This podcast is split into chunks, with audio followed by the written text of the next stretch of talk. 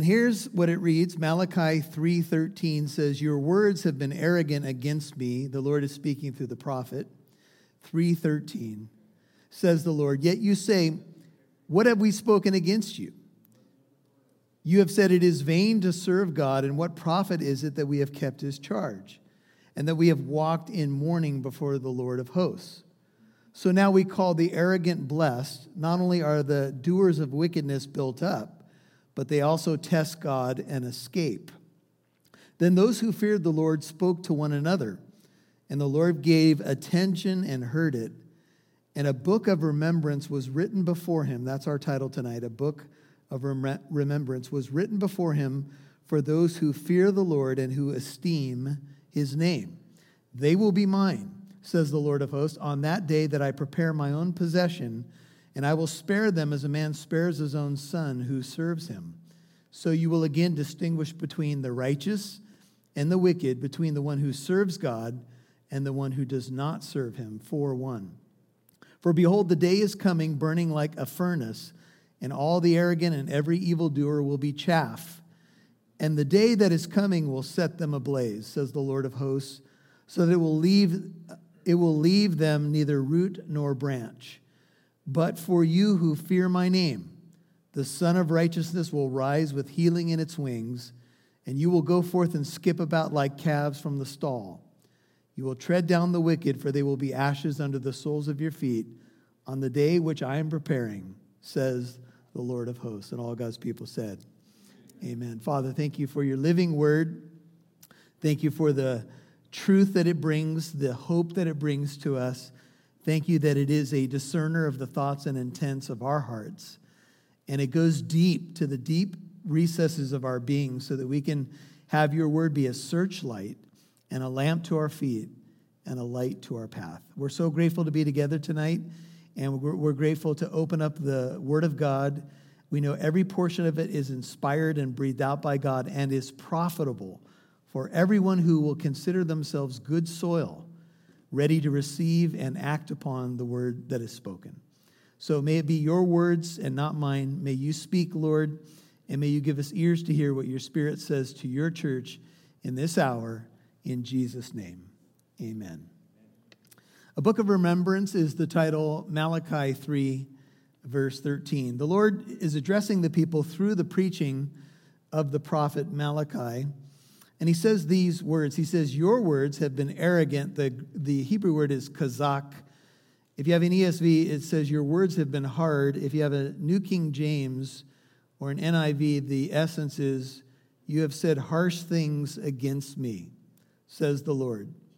Yet you say, in the back and forth question and answer style that we've learned about in this book, you say, what have we spoken against thee or against you? Here's what you've said. You've said it's vain to serve God. The Hebrew word for serve, abad, is the idea of worship and service. You've said it's vain to serve God. And what profit is it that we have kept his charge and that we have walked in mourning before the Lord of hosts? So in the opening verses, we know that God has promised an amazing blessing for those who would repent and do his will.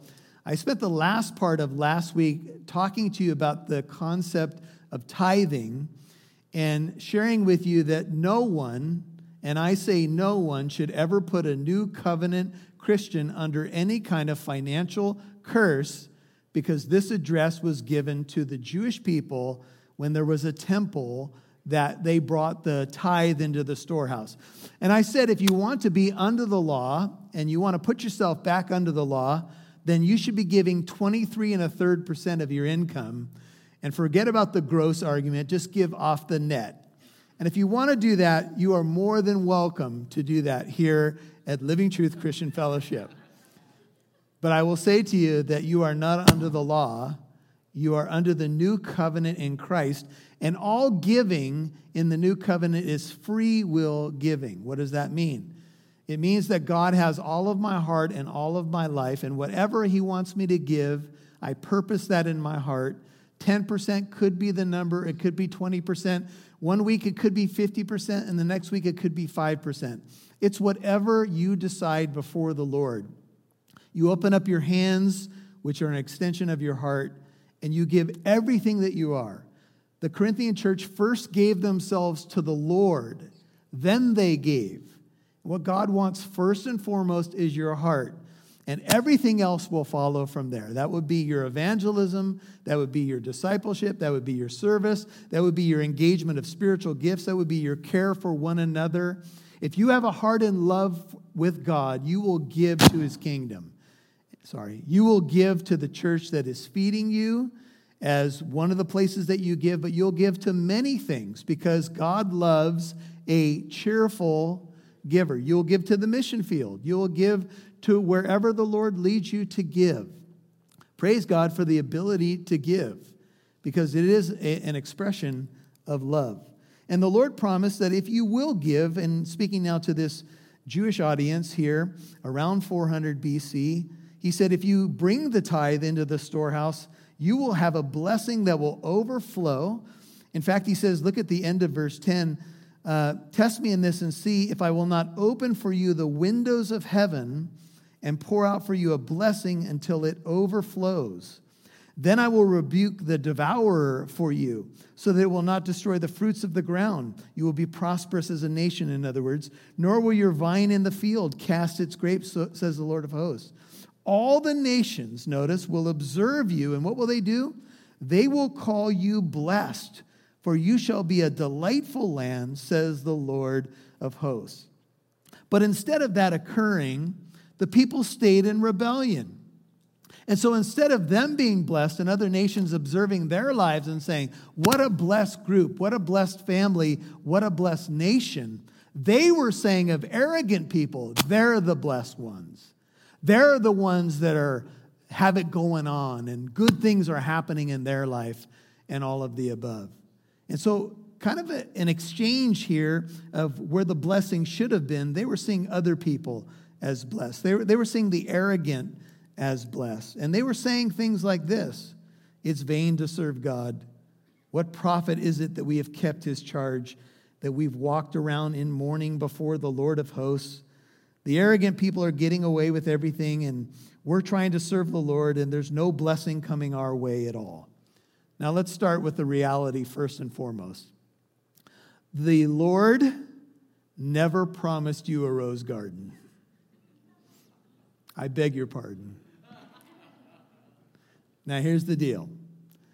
The deal is this, that the Christian life in certain seasons of your life can be hard. And despite the fact that there have been many a preacher who have promised nothing but blessing if you just pull the right lever and, you know, say the right prayers and use the right formulas, I've got news for you. The Christian life, you're going to have seasons that are hard. You can do the right thing and it doesn't always pay off. Now, you know the Lord's going to bless you, but just look at the life of Jesus, just like a, look at the life of the apostles, just look at the resume of the apostle Paul and ask yourself, did he always have it easy? Did he always have every meal right in front of him? Did he always have uh, first-class travel and five-star accommodations? And the answer is no. Ask yourself about the life of the apostles. The eleven closest men that served the Lord. Now, we know that they, they had an amazing journey with the Lord, but we know they had hard times and persecution, and the early church was scattered, and eleven of the twelve apostles die a martyr's death. And so we know that the Christian life is not always easy, but we know it's a blessed life. And we know it's an especially blessed life if you're walking with the Lord and if you're doing what you're supposed to do. You will have many, many blessings. In fact, the New Covenant Christian, is it starting to get annoying? If it if it pops more, okay. I would say as a New Covenant Christian, we all know Ephesians one, that we're blessed with every spiritual blessing in heavenly places in Christ Jesus. That's every spiritual blessing in heavenly places in Christ Jesus. Amen? Everything that pertains to life and godliness is ours in Christ Jesus. But one of the ways that the Lord shapes and forms us into his image is obviously through persecution and struggle and a battle with the world and the flesh and the devil. I, I feel like as a Christian, there are times when I feel like I am just kind of coasting, and I love those times. I love those deep times of fellowship, and sometimes even when no words are necessary, and when you share your faith with someone, and all of a sudden, you know, uh, you've reached someone, or you, you've, you've been used to share an encouraging word, or whatever it may be. That's always such a blessing. But there's a there's two sides to the coin as a Christian, amen? And those two sides of the coin are sometimes, you know, we look at the persecuted church. We look at sometimes uh, people who seem to be getting away with unjust laws. They don't just seem to be getting away with; they're making unjust laws. They're uh, they're getting away, it's seemingly, with backroom deals and things that are not right. And we can make our list tonight and and talk about that. And so, whatever the the connection with was with these particular people. They were basically claiming there's no profit to serve God. Let me tell you what part of the problem is. Part of the problem is that in America and other nations, we've kind of sold a gospel that is all about personal profit. We've sold a gospel that is following the Lord is about personal gain.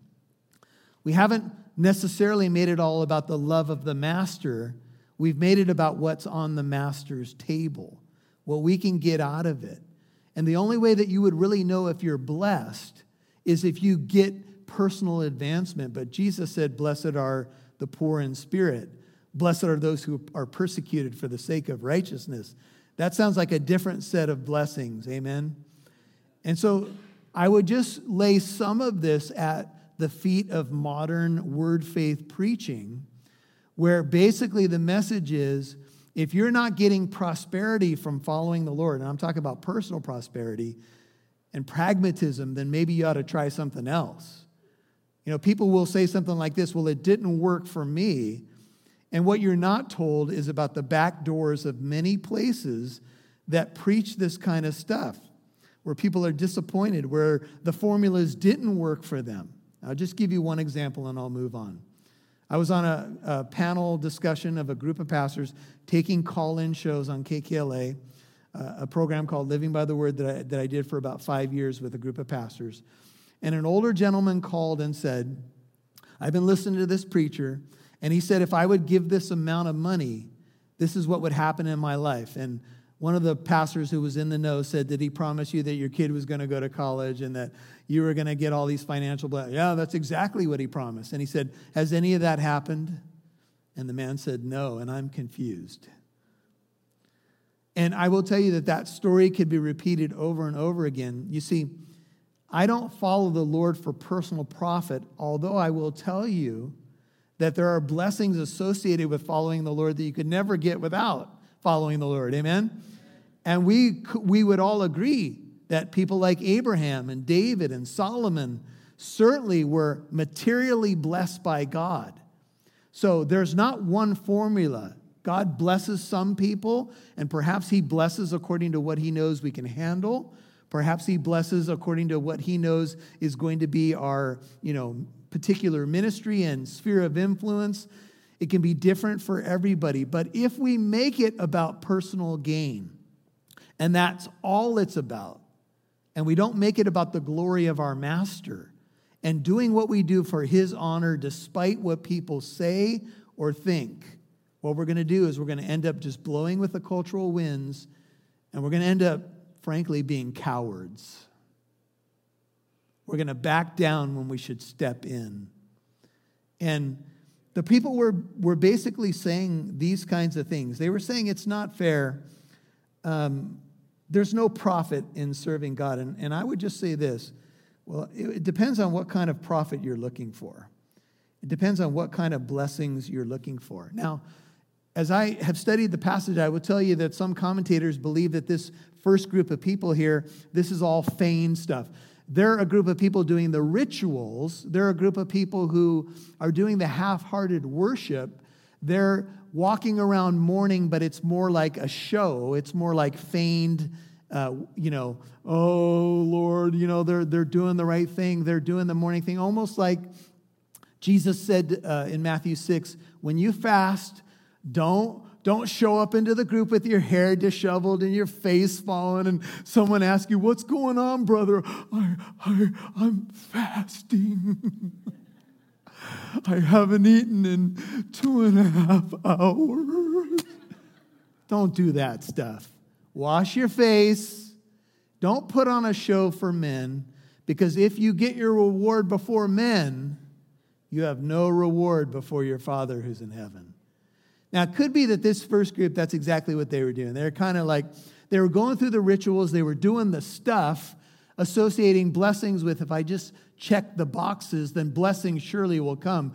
Rain will come for our crops. You know, we'll have increase. We'll have, our enemies will go away, dot, dot, dot. But the Lord said, these people draw near to me with their lips, but their hearts are far from me. So the Lord even knows when I do things, and, I, and I'm not going to leave myself out of that, because I, I know how to do the right things. I know how to go through the motions as well. But I know what the Lord wants is my heart. I'm going to share this with you, and this is something that I, I've just been kind of praying about in twenty twenty-two, is I want this year to learn to walk in true freedom. That is the freedom of knowing Jesus Christ, and I want to share that freedom with others. And I'm talking about true freedom now. I'm not talking about I can do whatever I want. I'm talking about truly being free in Christ and then sharing the good news of that freedom with others. And so here's a couple of scriptures. Uh, First Corinthians eight one says, knowledge puffs up, but love builds up.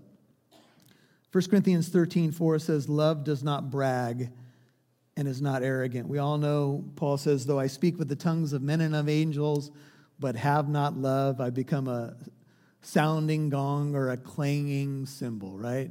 I could give everything I have to the poor. I could become a martyr and let myself be burned at the stake. But if I don't have love, that's love for God and love for others, I am nothing.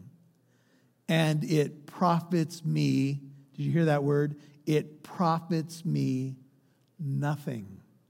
I could do the outward stuff, even to the degree that I would be extremely benevolent and even maybe sacrifice myself. But if it was void of love, it would mean nothing. It would profit me nothing. Now let's take the positive. But what if those actions are filled with love? What if they are done from the motivation of love? Then they mean everything. Amen? Amen? Then it means everything.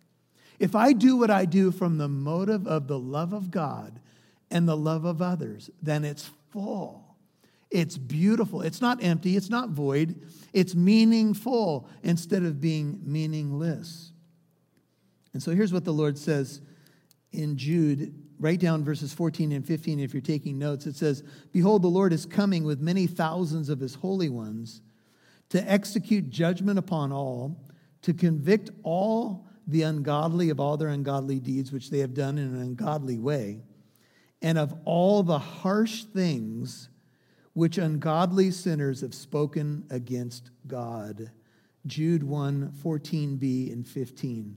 When the Lord comes with ten thousand of his holy ones, he is going to judge all of those who have spoken harsh things against the Lord. And that's what these people were doing, speaking harsh words against God. And the people, people, you know, maybe different sections of people were watching, and they were wondering what's going on. And some of them were saying, it, it's just, it's just difficult. It's Maybe it doesn't pay to serve God. You know, I, I've personally had a few people either intimate or come right out and say to me, you are wasting your life by doing what you do. Do you know that? I've had a few people either directly or indirectly intimate to me, you know, you only have one life, and uh, boy, I really like my Sundays. And, uh, you know, you you Christians, your Sundays are pretty much taken. Well, I've got news for you. All of my days are taken. But again, they are laid at his feet to have his will be done. And there's no place I'd rather be, and there's nothing that I'd rather be doing. And I love the body of Christ, and I love God's people, and I love God's word, and I love worship. Now, sometimes my flesh is a little behind, amen? I don't always feel everything. I'm not feeling it every single day. But you know what? My heart usually catches up. And when I do some things and I just begin to enter into prayer, I just drop to one knee, the Lord meets me. Therefore, my beloved brethren, be steadfast, immovable, always abounding in the work of the Lord, knowing that your toil or labor is not ever in vain in the Lord. First Corinthians fifteen fifty-eight. The word vain means empty. That's what they were saying. It's vain to serve the Lord. It's vain to follow his commands. It's profitless. But Paul says in First Corinthians fifteen fifty-eight, not one thing you ever do for the Lord is in vain. It is never empty. Jesus promised us a full life, right? And what we do in his name with the right motive is to the full. And so that's my prayer for you and for me. Unless the Lord builds the house, they labor in vain who build it.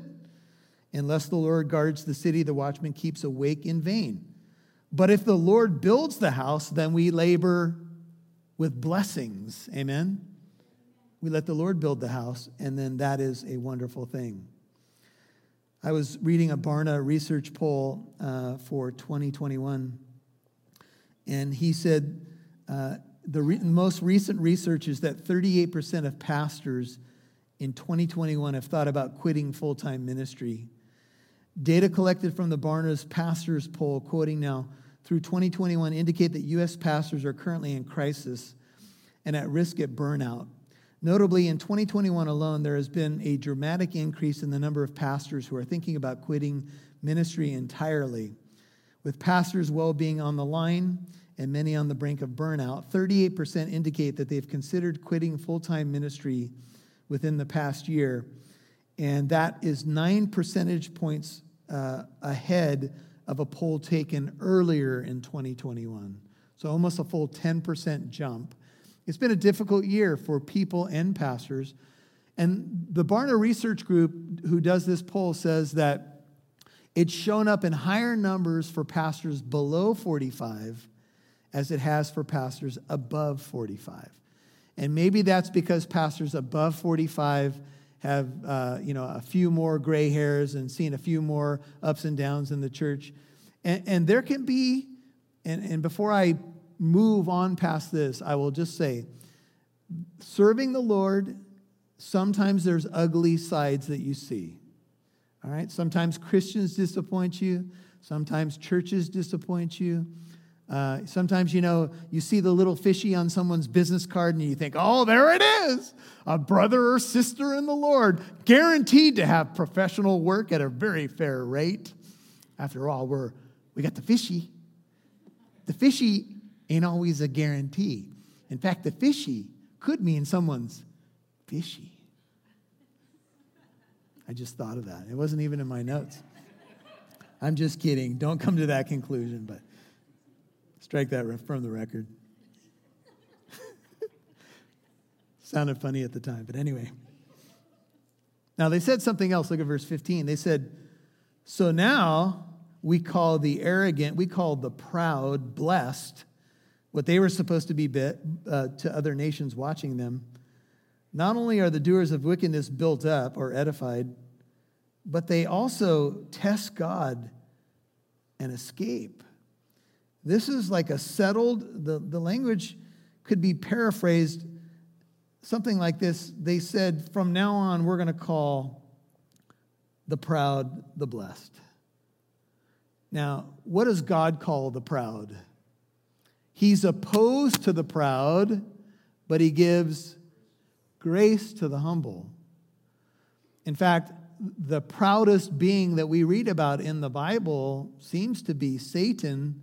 Before he fell, he was filled with pride. We know pride goes before a fall and a haughty spirit before destruction. How is it that the people who had the Torah could conclude, and the Psalter also, the book of Psalms, the Proverbs, how could they conclude at this juncture in their history that the proud were blessed. I want you to think about the word proud for a second and think about how many people are flaunting their pride all over the land and largely in defiance to God and his ways.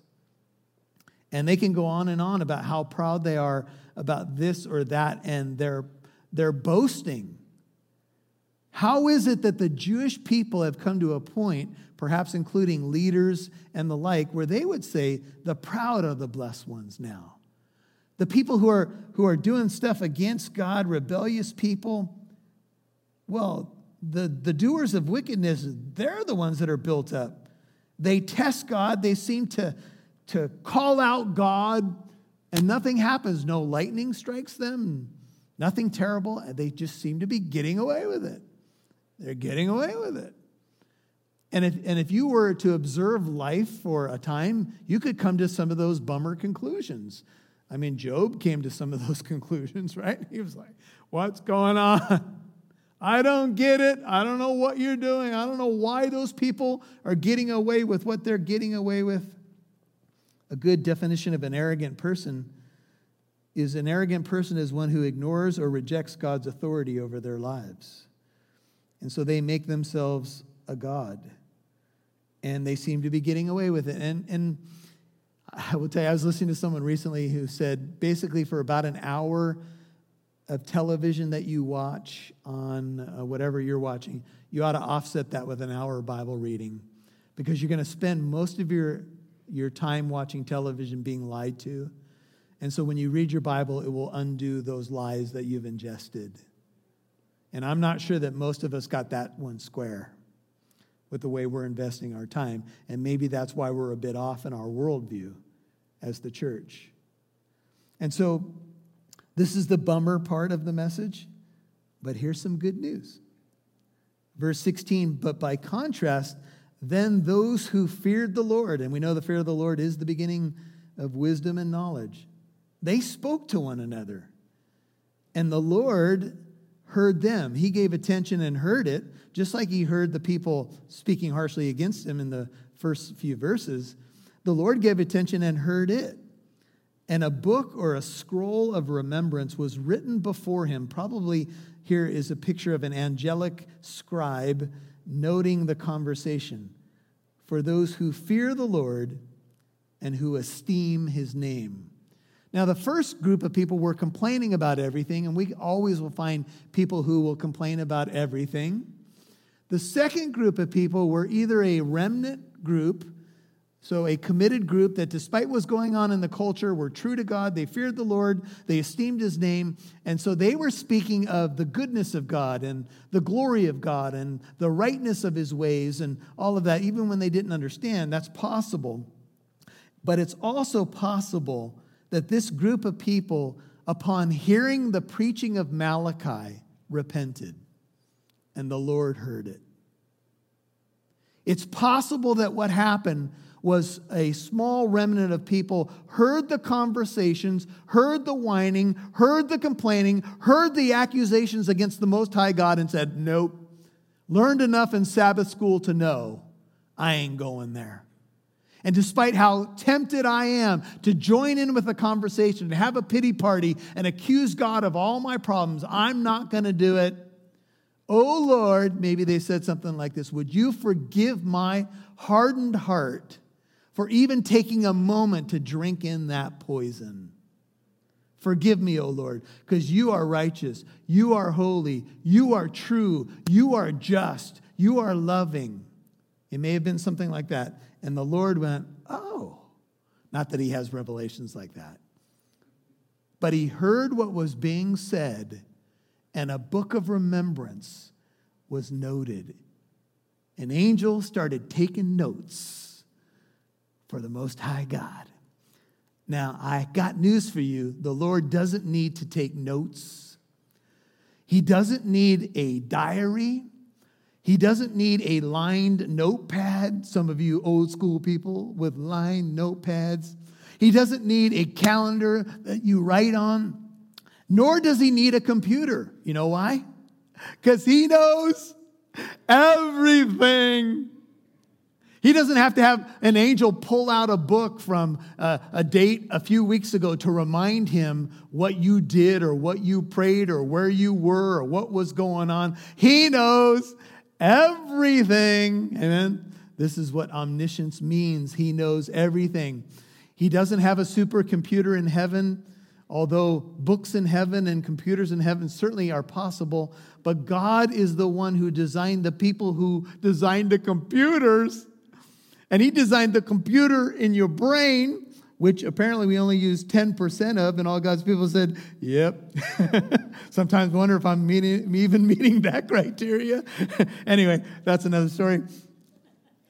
And it was written down. Now, when you see something like this, here's what you could conclude.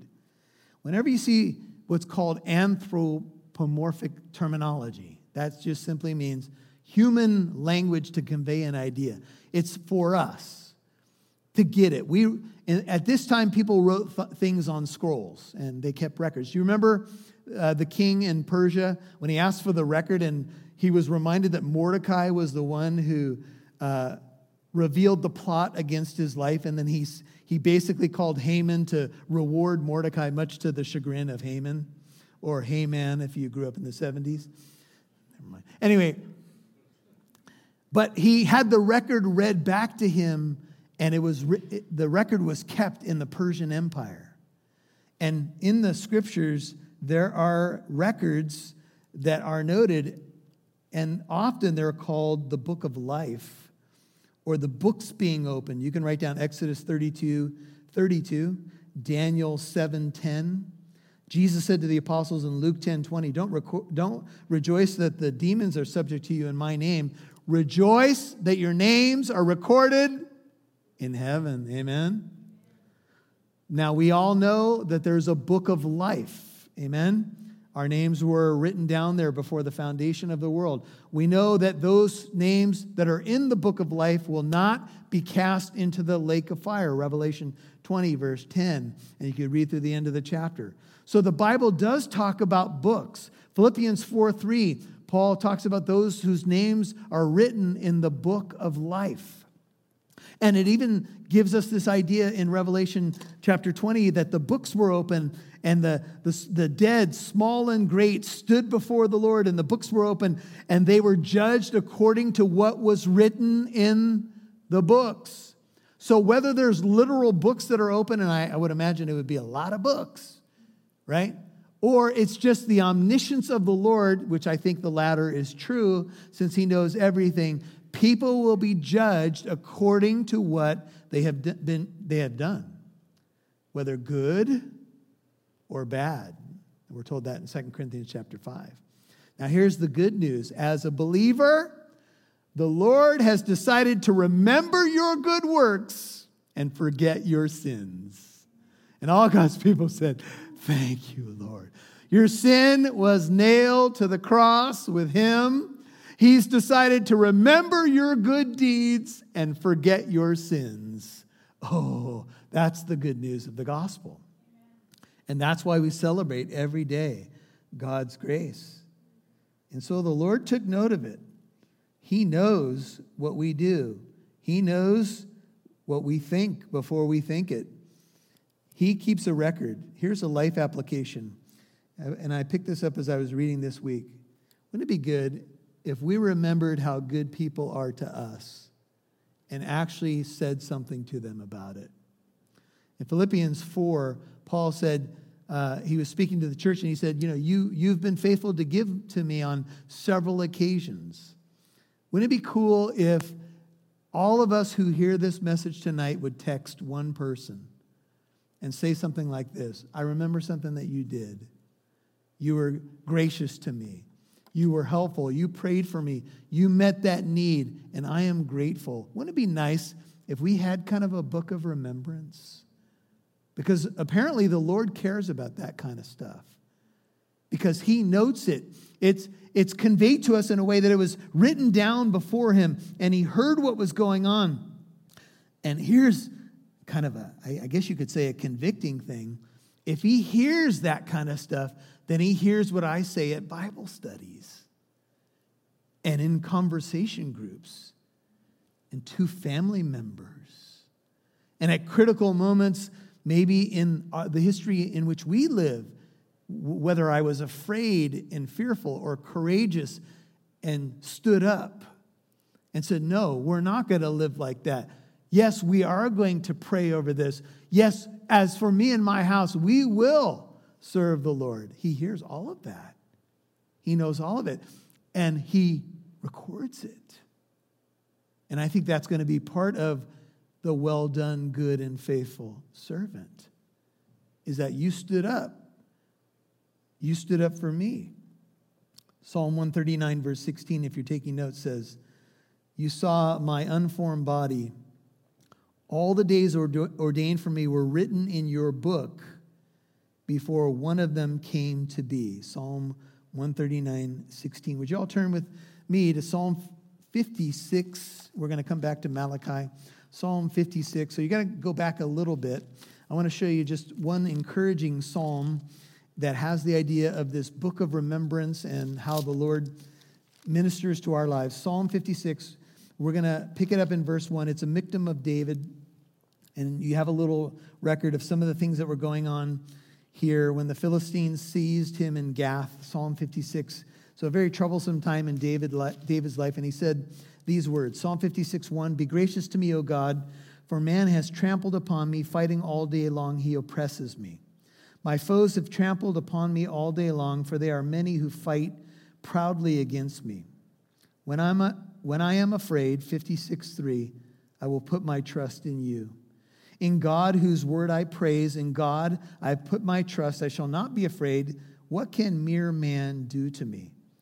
All day long they distort my words, and their thoughts are against me for evil. They attack, they lurk, they watch my steps, as they have waited to take my life. Because of wickedness, cast them forth. Cast them forth. In anger, put down the peoples, O God. Thou hast taken account of my wanderings, notice. Put my tears in your bottle. Are they not in your book? Now, there are several places I could take you, but do you, do you get the idea?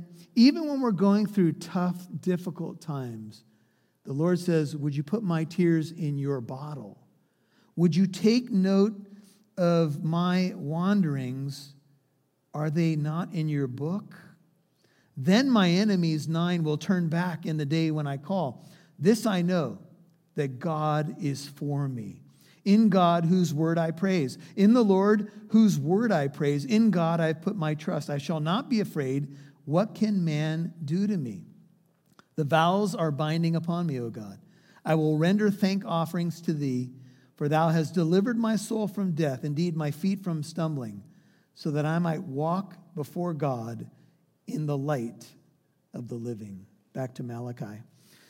If you read through Revelation two and three, and we won't go there for tonight, you will see that Jesus says on multiple occasions, I know your deeds, I know your toil, I know your perseverance, Revelation two two. I know your tribulation and poverty, Revelation two nine. I know your deeds, Revelation two nineteen. I know what you do. I know how you endure. And even when he corrects them, he says, I know what you're facing. And here's what he says to this remnant in Malachi three seventeen. He says, they will be mine, says the Lord of hosts. On the day that I prepare my own, if you have an E S V, N I V, my own treasured possession, and I will spare them as a man spares his own son who serves him. This remnant, whether they repented or they were faithful all along, God says, them I'm going to spare. And I'm going to answer the question of the accusations that have been levied against me by leading into a time when the day of the Lord comes.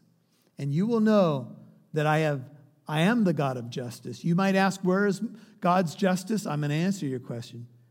You, you may say, oh, I've heard those people say, there's no profit in serving God. Why, why do I keep his commandments? Why do I do this? Why do I walk along mourning? I'm going to answer that question for you. But first you need to know that the people that have been faithful to me, they're my treasured possession. First Peter two nine, they're a chosen race, a royal priesthood, a holy nation, a people for God's own possession, that they may proclaim the excellencies of him who called us out of darkness into his marvelous light. On that day, they shall be mine, New King James, says the Lord of hosts. On that day, I will, that I make them my jewels, and I will spare them as a man spares his own son who serves him. So you will again distinguish between the righteous and the wicked, between one who serves God and one who does not serve him. On that day, and we'll talk about the day in a moment, what that day is. On that day, I will make my people my treasure, my jewels, and then I will distinguish between the righteous and the wicked. Jesus told several parables in Matthew thirteen. I think most of you are familiar with them. And he told a parable about the wheat and the tares.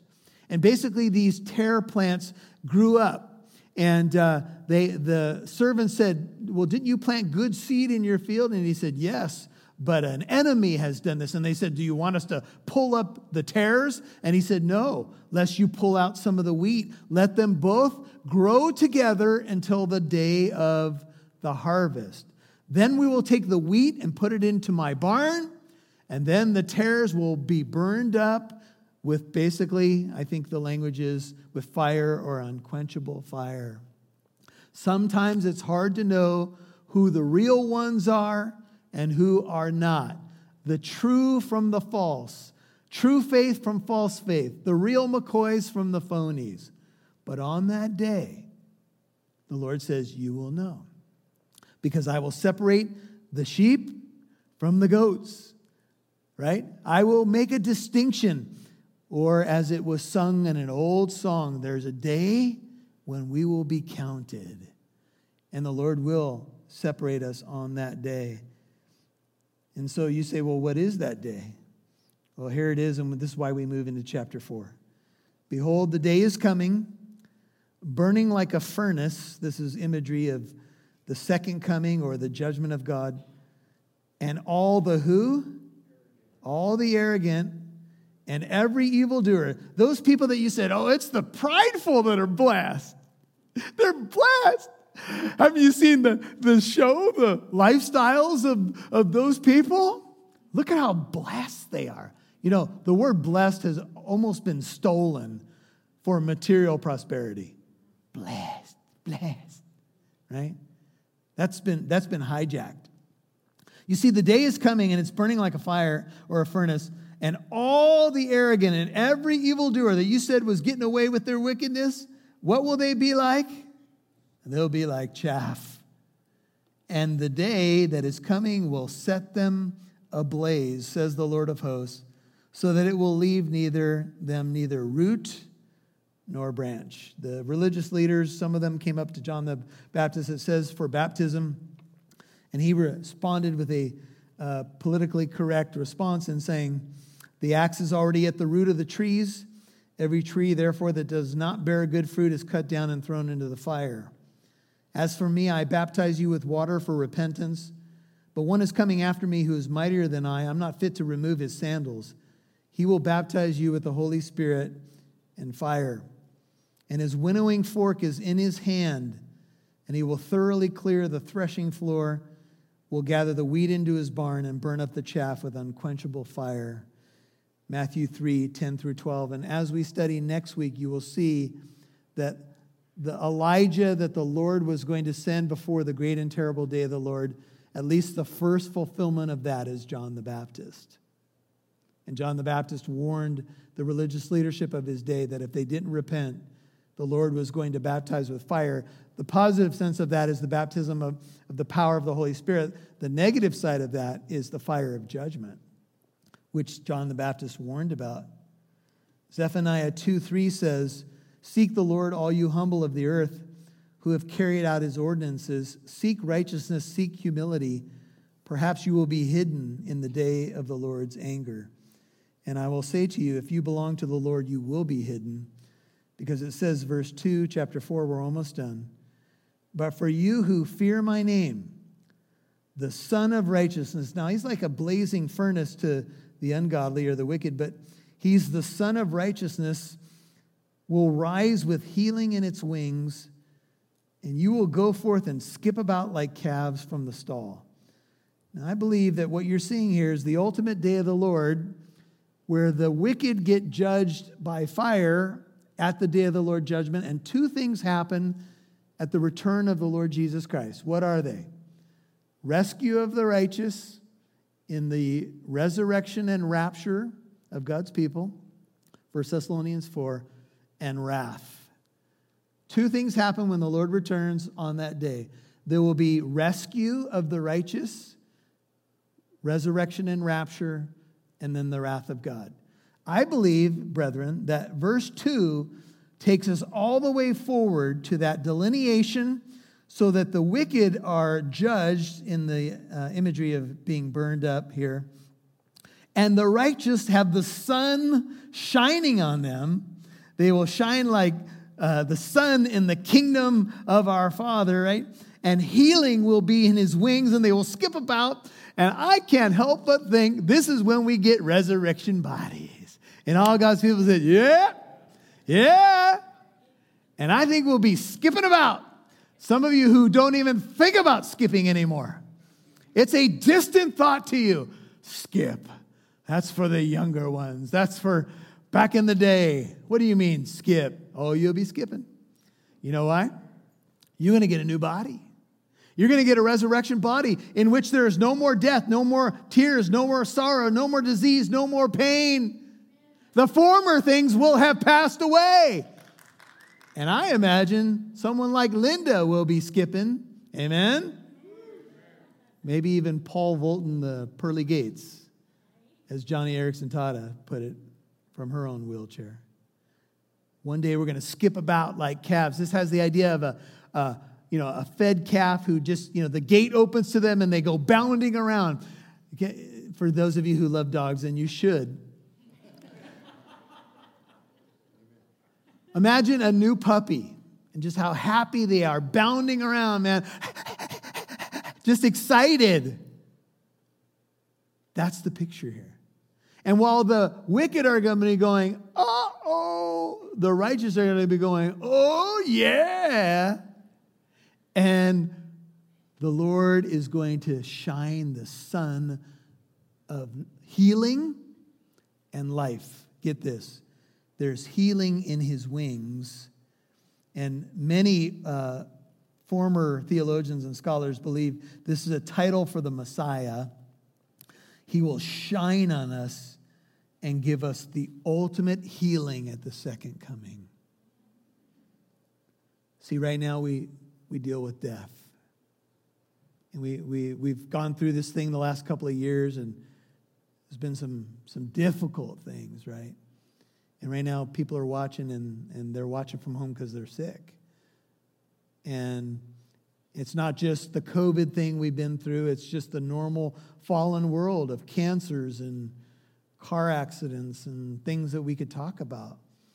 But on that day, brethren, there's healing in his wings. And you will be hidden under the shelter of his wings. And he says, I make all things new. And the renewal of all things includes the redemption of our bodies. There's healing in his wings. And sometimes he does heal this side of those promises. And we, who knows how many times the Lord has healed us from a myriad of things. And all of the days that we're to live were written in his book before one of them came to pass, so we don't have to freak out about that stuff. He's on the throne. But this is a picture of ultimate healing.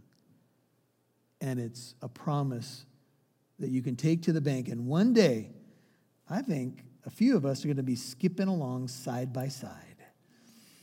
Maybe singing a hymn.